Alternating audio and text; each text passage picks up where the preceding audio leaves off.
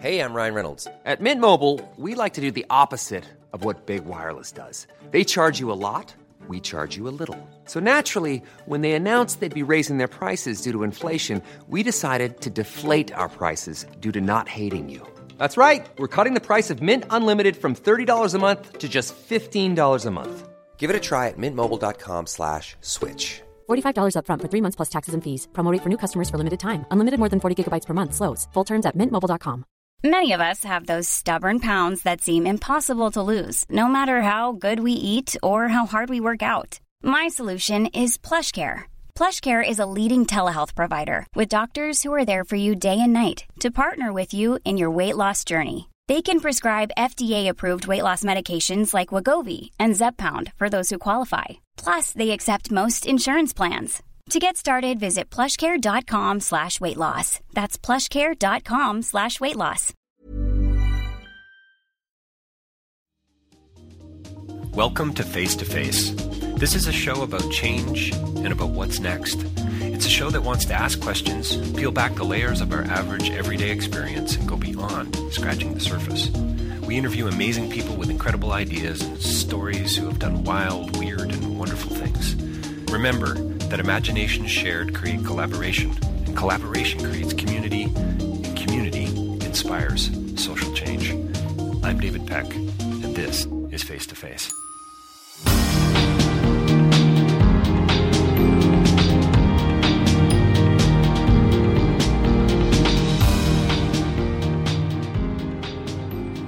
My guest today is Ron Baugh. He is a group leader at the CEO Global Network currently, but he has quite a history leading people and leading hospitality organizations, companies, restaurants, I guess, really is what we're talking about. Williams Coffee Pub and Wendy's, and all the way back to Weber's Burger. Who hasn't had a Weber's Burger at some point or another? And Ron and I today have just a lot of fun together talking about what makes a great leader and what are those little bits of business, what are those little steps that we all make, those things, you know I like to talk about incrementalism.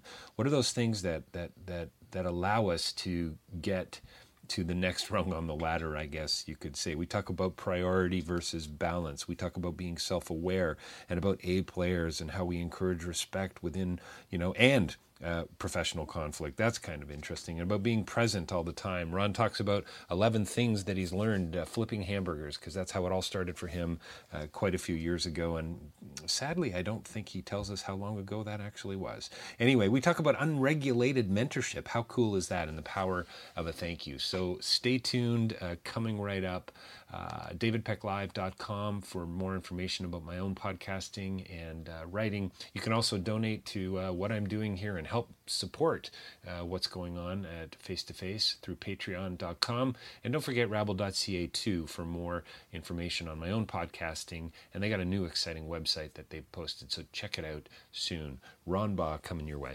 Well, welcome to Face to Face. We're joined by a very special guest here today in North Oakville, actually, not too far from where I live. And Ron Baugh is here with us today, and he's a.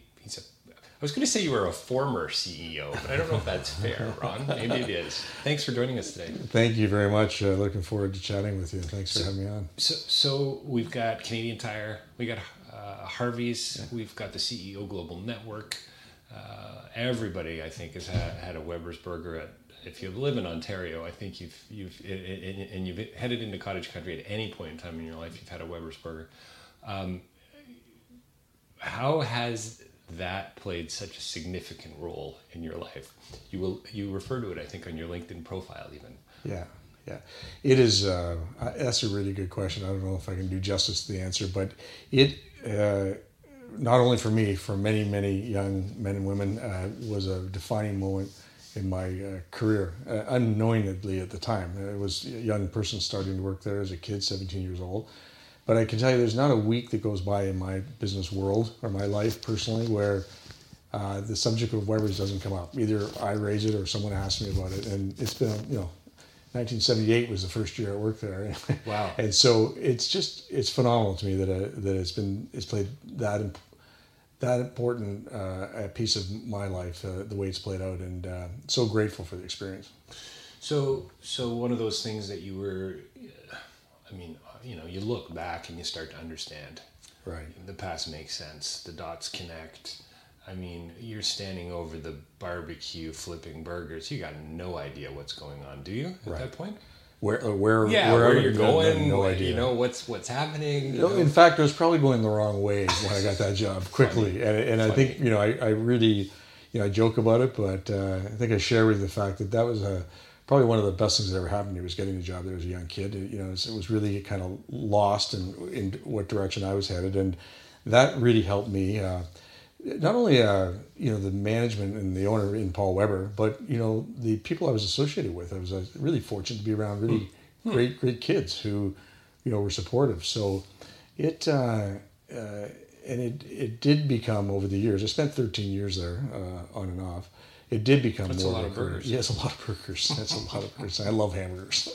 Still, to this day, I love a hamburger. We should have done the interview at Harvey's. They just opened an A&W around the corner here. So brand new, a week old maybe. Yeah, good. Yeah, the future seems to be in gourmet burgers, I guess. Right. Right. The higher end burgers, almost. Better meat, more sustainable, organic vegetables and so on. There's a few of those in this town, that's for sure. Yeah. Well, he was way ahead of his time. He was a stickler for quality. He put his own butcher facility in the actual. You wouldn't know that going there, but they grind and patty. This is at Weber's. Right. He did Paul Weber Sr. did this years ago, and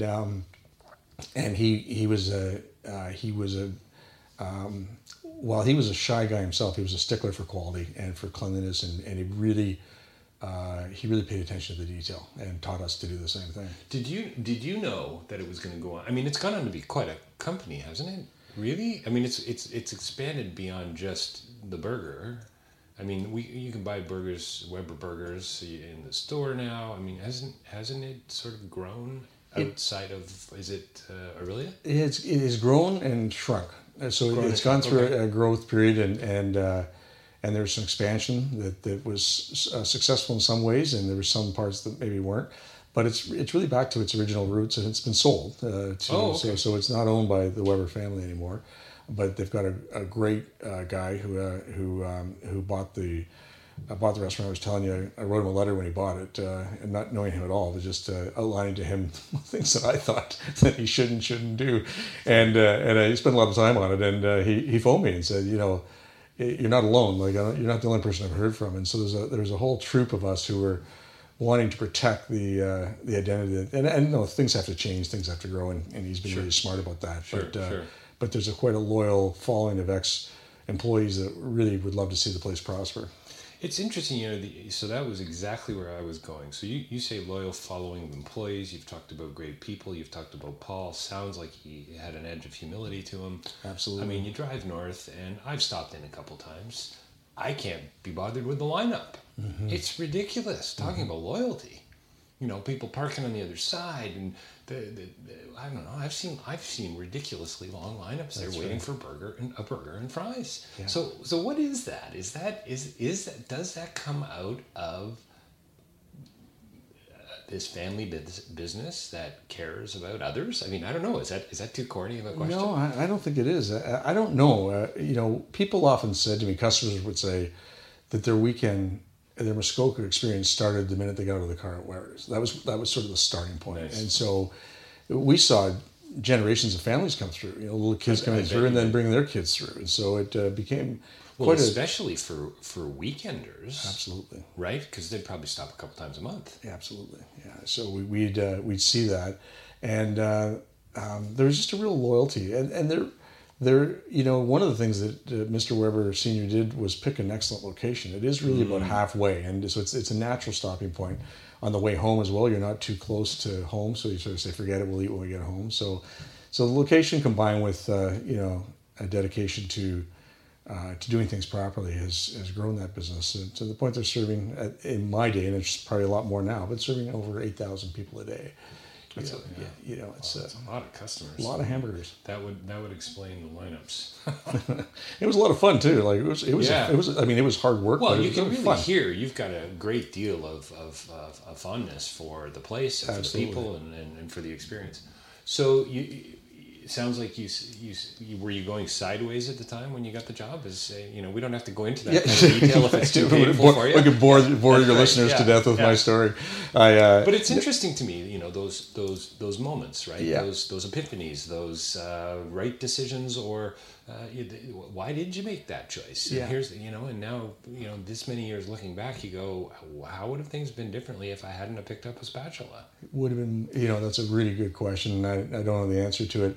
But definitely one of the things that I learned quickly there was, being a huge hockey fan, but not being a very good hockey player, being not very academic. Just describe those Canadians. Yeah, exactly.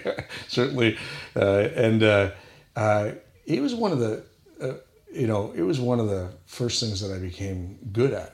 And I became, not to sound, I became really good at it, as did all my friends who worked there. So it was a sense of accomplishment, of pride.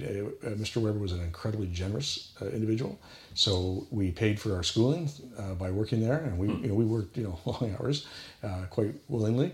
It was an influential piece of my forming into adulthood, and we would sit and talk after work, and we would talk business and talk about life, and we had many late night chats there as a group as we finished mopping up the place and stuff, and so all those things enter into it. It was that type of experience. So lots of, if I think back on, like you said at the time, probably not realizing what you were in, was a really formative part of my career. So I'm an electrician by trade. I don't know if I've told you that in the past, but 8,500 hour apprenticeship.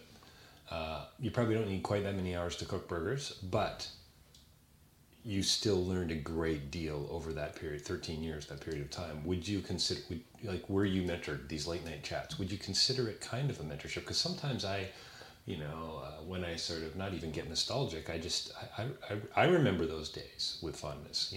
The journeymen and a few women that I worked with in the trade.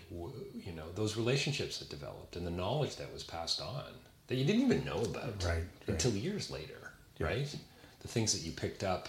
It's not like Paul would have got out the whiteboard or the chalkboard back then, but there were sort of lessons being communicated. Does it make sense? Yeah. It makes a lot of sense, and it's absolutely explains what was going on there, and it was a mentorship, quite naturally and quite unregulated, and I learned more about business, frankly, working there than I did in 5 years of business school. Wow, and we're talking about the nuts and bolts, right? The block and tackle, food, quality, service, cleanliness, how to treat people. The power of a thank you, the power of a written note, the importance of a really white, crisp shirt, and how to deal with people under incredible, volume and pressure. Place moves fast, and it's warm in there. So a lot of really good lessons, and I could talk on and on about many of those, and all very much. And I had no idea I was going to enter a career in the restaurant business. In fact, I sort of fell into that by accident. Other than kind of what you're doing now with CEO Global Network and your time at Canadian Tire, you're pretty much hospitality. Absolutely, yeah. I've been very fortunate, and I've loved the career, most of it. And truth be told, not all of it, but most of it. And it was, at the time I got involved, it wasn't considered to be a very glorious way to go. My friends were doing things that were much more professional. Right. So, I was a restaurant guy, and it gets into your system, and anyone who's spent their career in the restaurant business will understand. I'm sure it applies to other professions as well, but it gets, it gets into your blood, and you start to get, you get, good at it, and it becomes a source of income. And any kind of vertical or any kind of a club, a real subculture, I would think. Yeah. Like, I can imagine what some of those conventions might be like. Absolutely. Talking about silverware late into the night. Yeah, that's right. It's work hard, play hard, right? And that is the business, and it it can be done really well, and it also can be dangerous for people at times as well. But there's many success stories. And, the organizations I've been with, often you'll see an area manager or a general manager of a restaurant go on to work in very senior capacities, including CEO of organizations, and they got their start in the kitchens of a restaurant. So it has that ability to, if you have a good attitude and you have a work ethic, it can provide a lot for you, and there's lots of people who could talk about the good fortunes they've had of Do you think you're a better CEO? Do you think CEOs are better CEOs starting out sweeping floors and flipping burgers? I don't know. I'm probably and that can be that's a metaphor. That's an analogy for any business, really. I'm probably more critical of myself than complimentary as my performance as a CEO. What I do know is that serving people is a pretty important part of leading an organization. And if you learn how to serve people at a young age in a genuine fashion, your job as a CEO, as a president, is to serve. It's not, and when you're leading a group, you're not telling them what to do. You're trying to bring the best out of them. You and I both know it's all about the people. And so a lot of those skills that are learned and the ability to roll up your sleeve. And so the good thing about our business is, you have to be able to walk into a boardroom and present a strategic plan, but you also have to be able to walk into a restaurant and be understood and listen and be current and present with the current staff. And they'll know if you know. And so I really enjoy both of those things. And so I've often thought about the fact that those are completely different environments to be in, but both critically important. So one's facing the customer and the other one's running the business from a strategic point of view.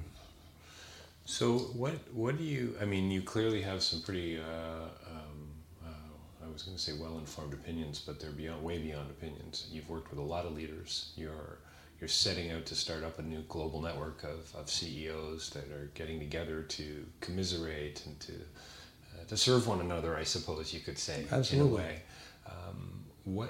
What have you learned along the way? You talked about a clean shirt and the power of a thank you. Those are all awesome things, right? Really simple things. Right. Are you going to write that, the 5 points to great leadership someday? Is that coming? I actually was on a plane the other day and I wrote, which I need to work on, the 11 things I learned flipping hamburgers. Nice. And I should have brought it with me, actually, but I'll show it to you later. I'd love to see it. But, there's a part of me that I'm not the best writer in the world, but part of me that those lessons learned are important ones. And one of the things I'm looking for in my group as I fill chairs around the table is looking for leaders who share in the spirit of generosity. And that's something I learned deeply at Weber's. And I just don't mean financially, although I include that for sure, but generosity of time, of thought, of giving back. And so quite often, those types of people are people that I would be attracted to put into this group, because it's an important function of an executive peer group is to, if it's all take and it's not give, it doesn't work. So it's a matter of coming in and me helping you solve whatever challenges you have, and you doing the same for me in a confidential and caring manner. And so, but if you're quickly, the culture of the group would quickly dispel someone who wasn't transparent or genuinely interested in being generous with themselves. So tell me and our listeners, what is the CEO Global Network? It sounds like a community, obviously, but a community with a pretty intentional purpose. Kind of, is it a Rotary Club for CEOs? There'd be many similarities to what people would gain from Rotary in terms of the colleagues and being around like-minded business people.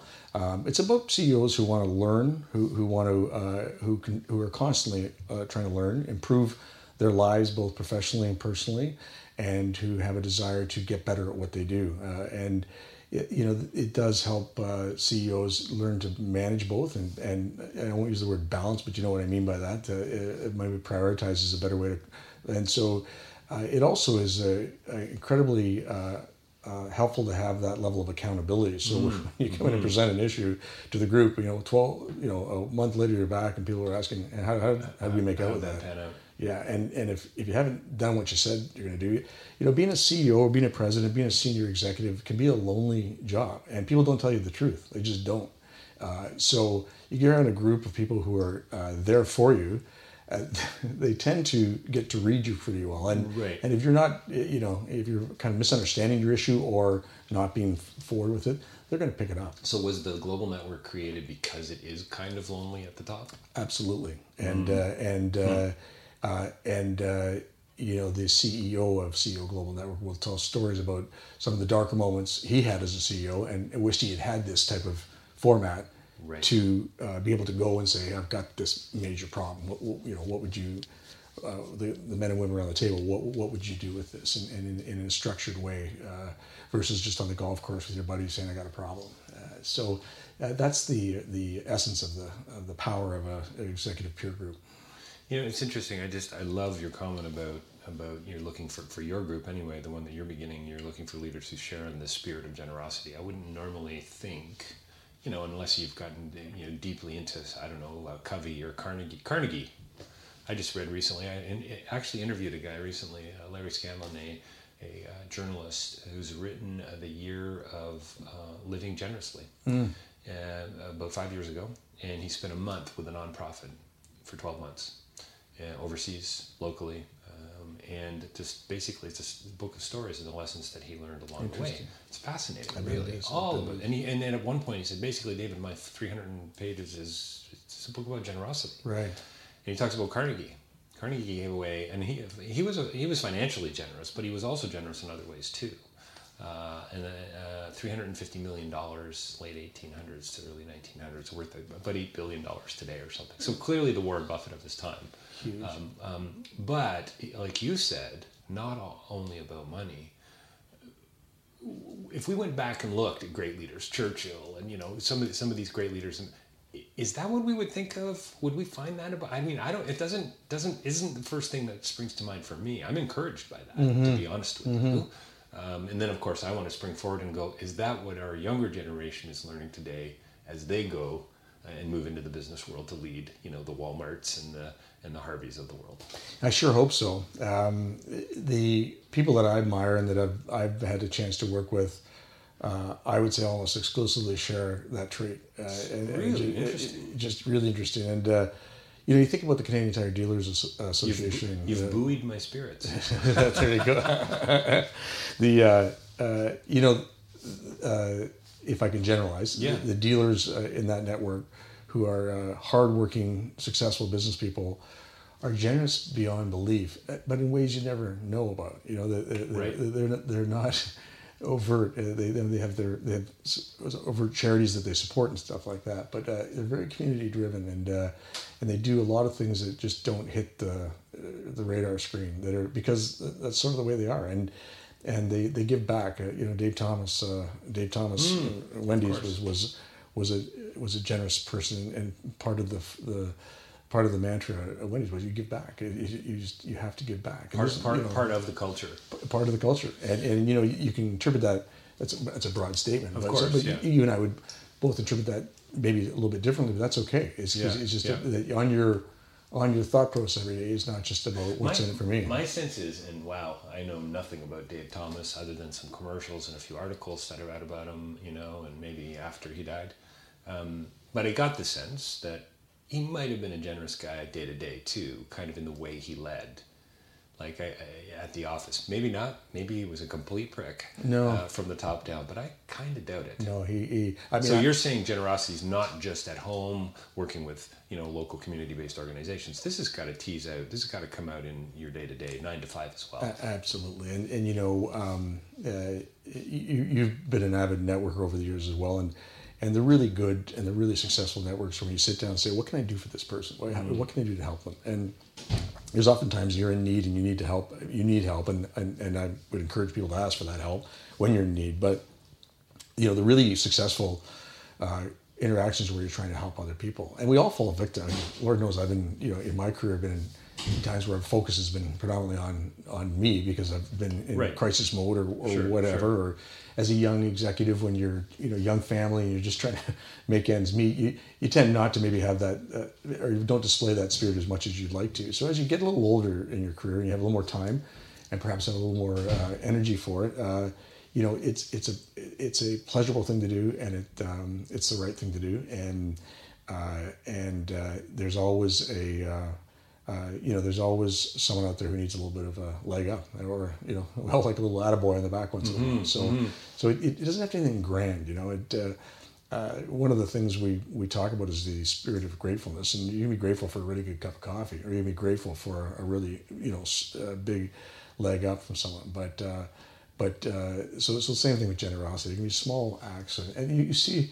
you see this sort of movement, the small acts of random kindness, where, you know, where people are, for example, paying for the at Timmy's drive-through for the car behind them just because they feel like doing. Those are kind of interesting things, and I think they really are. That's what that those are. You know, many would argue those are the most critical things you can do, because you can you know, I'm an optimist. I think you can make the world a better place by doing small things on a regular basis. And if we're all doing that on a regular basis, the world just becomes a little bit better place. I think when you look at some of the, and again, we're going to go financial now, but it's not just that, but you look at the bigger donators, you know, the Gates and Buffett and some of these family foundations that are giving away millions every year. It's not just about that. It's about what they're doing with the money, how they're focusing. You know, Gates is just, you know, Carter decided to get rid of guinea worm disease, and boy, they're awfully close. Rotary went after polio, and right. You know, these were like all these individuals. I mean, I went to a Rotary meeting recently. It was 7 a.m. start. Who gets up for breakfast to be there for 7 right. on a weekday? And you know, we go in and they're taking pledges to raise money for some water project somewhere in Ethiopia or wherever the heck it was. Yeah. Brilliant, right? It doesn't have to be over there. It can be right here as well. And I just, you know, always encouraged by that kind of, I don't know, community, I suppose. Right. That kind of generosity, as you say, that kind of gratefulness. I love the way you said that balance might not have been the right word, but priority was. Right. That's kind of interesting to me. Can you tease that out a little bit? Yeah.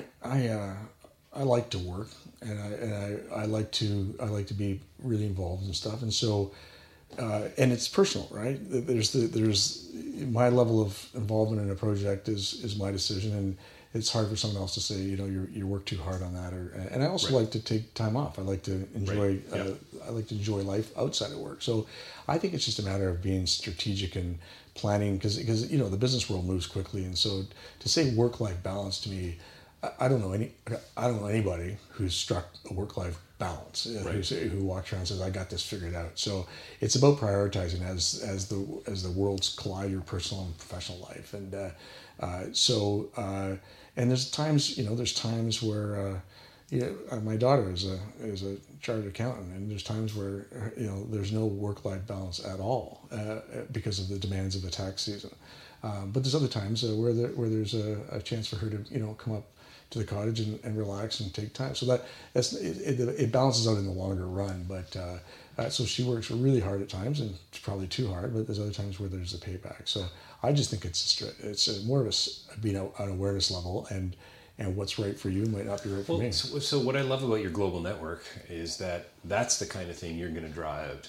It seems to me. I mean, I don't know what these guys are like, and I know you're just kind of starting out in Barrie, Barrie, right. Ontario. Yeah. But, you know, when you get together with a group of people, I mean, isn't that what makes a great party? You're commiserating with somebody. You're oh, really? You know, you might not say, wow, you're suffering from the same thing I am. Yeah. But you kind of go away feeling validated, you know, feeling encouraged or whatever, you know. And it seems to me that a network like that allows you to hopefully prioritize, you know, maybe it's time to shorten your to-do list. Right. And a group of your peers, you know, they might hold a little more weight than, say, your friends at the local pub. Yeah. Right? I don't know. No, you're onto something there. Yeah, I was in a meeting as a guest a little while ago. One of the group leaders has a very established group, and we got in the room, and they do spend time talking about, they check in at the start of the meeting time about, you know, out of 10, how are you doing business-wise, and how are you doing personally? And you put like an 8 out of 10 or... Which is so great, because as if you could separate the two. Right. This is what I've always, you know, when you try, oh, well, this has to be separate from, no, hang on a minute. They're intertwined. And they're becoming more intertwined. Absolutely. With devices and working from home and all these things. Well, if John were here, the CEO of CEO Global Network would tell you that they're absolutely intertwined, and what makes it, what successful CEO do you know that has a beautifully run business and a disaster. Right. I mean, we all have challenges, don't get me wrong, but I went to this meeting as a guest and introduced, and they went around the room, including myself, and we put, you know, the number up, and what struck me was, and these are confidential sessions, but what struck me was just the candidness of the candor of the people around the room. Saying, you know, the things at the shop are good, but boy, oh boy, you know, my 17-year-old son is, and you know, and the group were very supportive, and so sometimes it's just good to get stuff off your shoulders, you know. Yeah, and, sure. And you ran on the table, and almost everybody had it. So you walk away, not encouraged because they're having issues, but you walk away and go, you know what, I'm not alone in this world of challenges. You often think that other people maybe have things figured out a bit better than you do, and it's just not the case. It's just so often not the case, and we so are not alone. And it seems to me it's the kind of thing that we need to be reminded of. Certain of us need to be reminded of it more often than not, and I'm one of those people. I need to know that I'm, and it's interesting because I've been kind of consulting on my own now for years, and I feel as if I'm at a bit of a transition where, you know what, I'm not done with that. I still like my time on my own to create and write and do different things, but there's something really rewarding and energizing about hanging out with other people of like mind. And sometimes it doesn't have to be of like mind. In fact, and let's connect this back to leadership. Doesn't a great leader get people around him and her that are going to disagree with him? Or at least challenge them? I mean, I would often, you often hire for your, when you get to be at a certain level and a certain age, you understand your shortcomings. They're evident. Everybody around you knows them for sure. Right.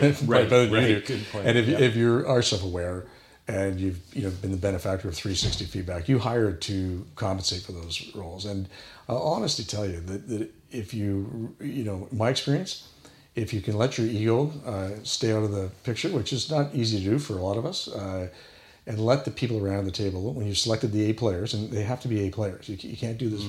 B players will have C players working around them. So you've got an A team. You got to get out of their way. And we talk a lot about this. And it might be that you've got a 6 or 8 person executive team. Your idea might be the worst one at the table. And when it is, you're probably doing a really good job.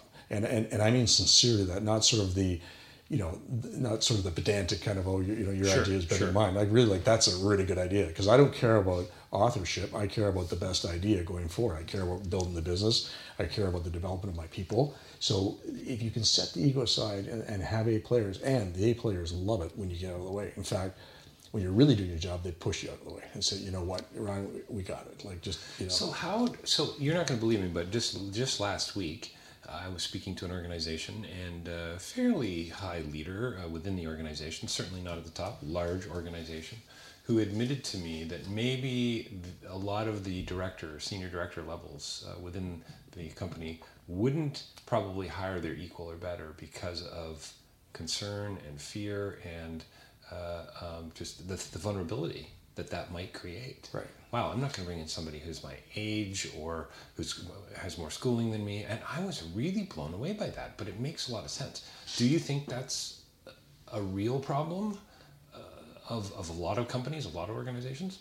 I think it is, and I think the ones that excel don't have that problem. They encourage it, and they encourage conflict. They encourage professional conflict. They encourage respect, but I come from a family of 6 kids, and respect with professional conflict. Absolutely, is great. You know how to fight. I know how to fight, and when you're wrong, which is quite often, it's nice to admit it, and people will cut you a lot of slack. When you get in front of a group of franchisees and you're wrong, and you will be, often just admitting it is the first step to getting it right. And so with executive teams, if that fear factor is in the culture of the organization, it will hamper performance for sure. Well, it's so much of this. I mean, we got to talk about it in a second here. Sadly, we got to wrap it up in a few minutes, but I definitely want to talk about top down and bottom up and so on. But so the fear, to get to that place where you can encourage respect with professional conflict, there's got to be a truckload of trust, it seems to me, or at least, maybe it's just respect. It is trust, and trust is something you don't write on on the board and say we're a trusting organization. Trust is challenged by every decision you make every day and your reaction to those. So people watch you in leadership positions carefully. Of course. And you're tested every single day in ways you don't even realize you're being tested. So you have to be present all the time, and that's what makes the job a little bit lonely and a little bit tough at times, because you're always on. I mean, there's no room for a bad day, and we all have them. So if that trust is not there, or if there's 3 instances where the trust is shown and then the fourth one it's not, that's the fourth one, the one that's going to get remembered. So you have to take a long time to build that bank account back up. Are great leaders vulnerable? Are they open around coffee at break time saying, you know what, I'm kind of having a crummy day, guys, just so you know? I find them to be exactly that way. And the ones who aren't are usually, covering up insecurities or inadequacies. So the really good ones are really open. And it's quite striking sometimes, the candid conversations you have. And they are open to feedback, because you talked earlier about self-awareness, and I mean that's a great path we could go down too. I mean, how do you become self-aware, right? Especially as a leader, if you're trapped in some sort of weird structure or crazy organization or whatever, or unhealthy home life, how do you break out of that and go kind of shine the light on the darkness over here for a little while? And you're conducting a one-on-one with a senior person in your organization or anybody in your organization. You can ask them, well, what's the number one thing I can do for you today to help you? And at the end of the discussion, asking them for a little feedback on you. It's easy to do. It's free.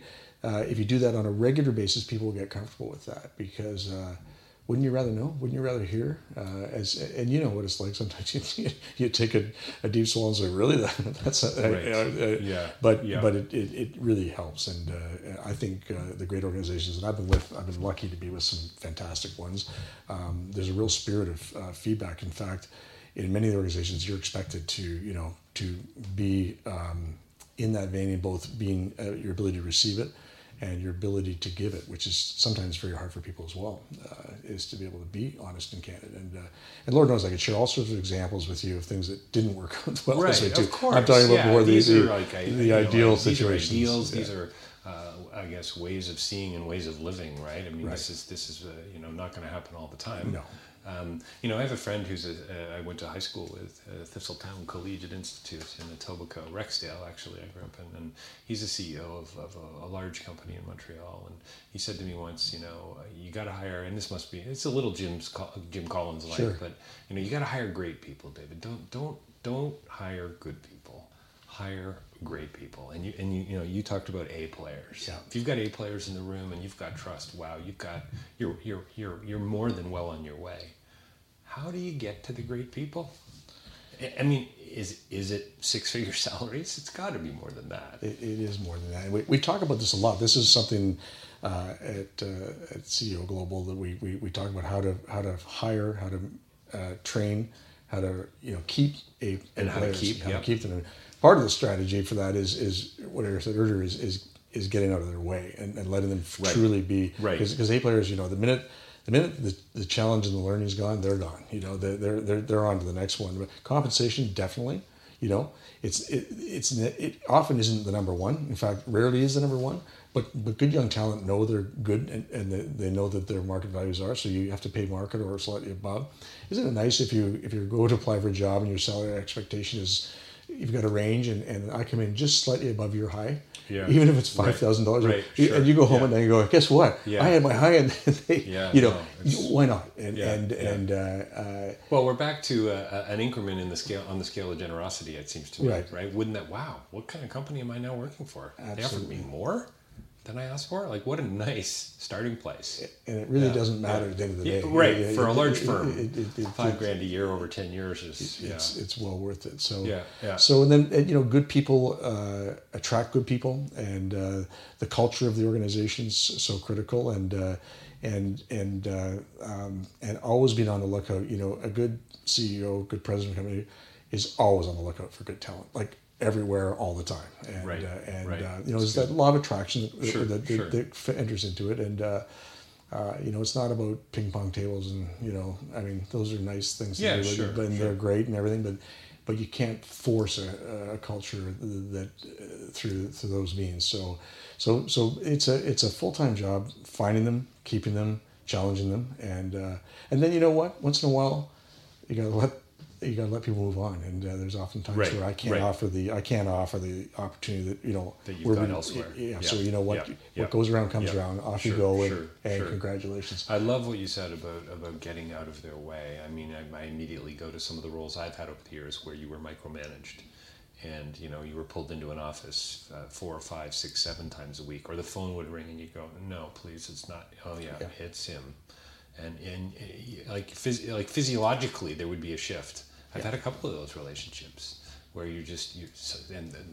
so we are going to get to, we got to wrap it up, but we're at my top-down question, I guess, and I'm not even sure what it is, but I think you've kind of already answered it, frankly, with, be a human being is a good leader. Be generous. Genuine. Be gracious. Be genuine. Be vulnerable. I mean, get out of people's way. Holy cow! I mean, what I'm thinking of now is Robert Fulghum's book, Everything I Needed to Know I Learned in Kindergarten. Have you ever read that? No, I haven't, but I should write that down. Write it, yeah. You should read it. Honestly, it would take you a couple hours on the deck,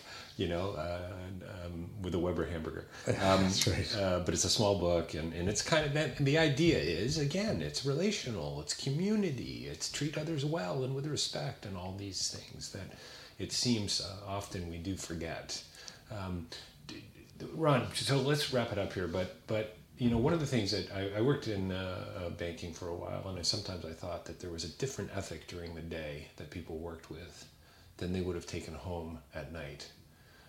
From 9 to 5, it's okay for me to screw you because it's just my job. But once I get onto the GO train, I'll behave a little differently. And I probably have examples. I don't have anything right now. Do you think that is it's almost like my misbehavior was justified because it's just my job? Does that make sense? It makes sense, but I don't buy it. Right.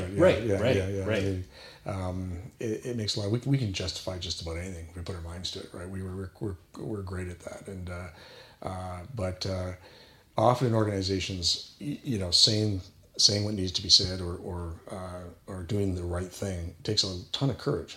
And it can cost you your job. It can. Cost you. Maybe that's the reality. But right? I think if you have a set of values, and Lord knows I've been in those situations where it's impacted me both positively. Right. I've been rewarded for it and been hurt by it. But it's a value system. I think you in leadership, you shine a spotlight on your people.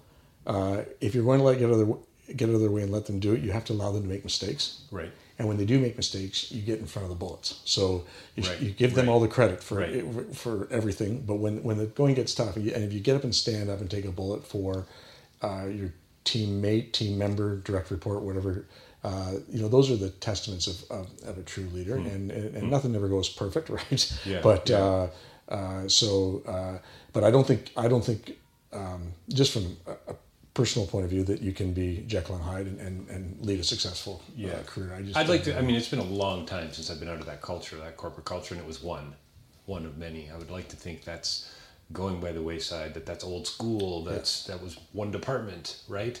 I mean, years ago I learned in the trade that you're only as good as, the company's only as good as the person you're working under. I mean, there's so much truth to that, right? It's I don't want to just paint you want to corporate subculture with that brush. But. For sure, and you want to separate out, purposely harming someone from competition, because competition is fantastic and needs to be in every facet of business, including competing with other companies, but also there's competition within organizations that is really healthy as well. So I would separate that out just a little bit.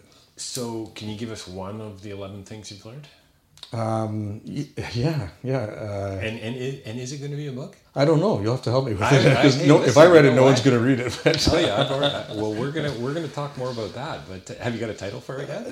No. I just was on the plane one day. I can see some of the cover art. I think already. A number of people have mentioned it to me. So you should try and write it down. And because I get my wife has stories that I've told so many times that she's asked me to kindly retire them. So I just have to keep meeting new people like you, so I can tell, because I'm in love with my stories. You gotta write a book and get it out of your system. And then maybe make some money doing it. Who knows, right? Well, one of the things that I learned that would be one of the 11 is Mr. Weber would marvel at the cleanliness of some of the suppliers' trucks, and so. So the metaphor is that when you're doing business in public and there's a certain supplier that come out and they had the cleanest trucks going and it was just a tribute. It's often like you go into a washroom of a restaurant, you can judge the cleanliness of it. So it's you really notice it. So when you're delivering to a customer, all those things matter and being proud of your emblem, proud of your family name, proud of your company name, and putting your best foot forward. are little things like having a really clean truck are really, really important, especially in our business. So. The little things, it's almost like we wrote that in, because that's been my mantra for years now. The little things make a big difference, and you know, incremental change, and you know, just, you know, random acts of kindness, all that kind of stuff. So there's been a real lovely thread, I think, in our conversation today. Thanks a lot for your time, Ron. I wish you well with the book. I really mean that. I think I can see it on Indigo shelves, man. I can see the cover, and slowly creeping up to overtake Stephen Covey's Seven Habits of Highly Effective People. I've got 400 colleagues rolling their eyes right now, going, "Oh my God, he's going to write a book. We're in real trouble." Yes, so. The 11 things I learned flipping hamburgers. Well, Ron Baugh with us today, talking about leadership, and we didn't even get to your bridging strategy, but maybe that'll be for part two. Wow. And thanks for your time today, Ron. Really enjoyed it. Thank you for having me on.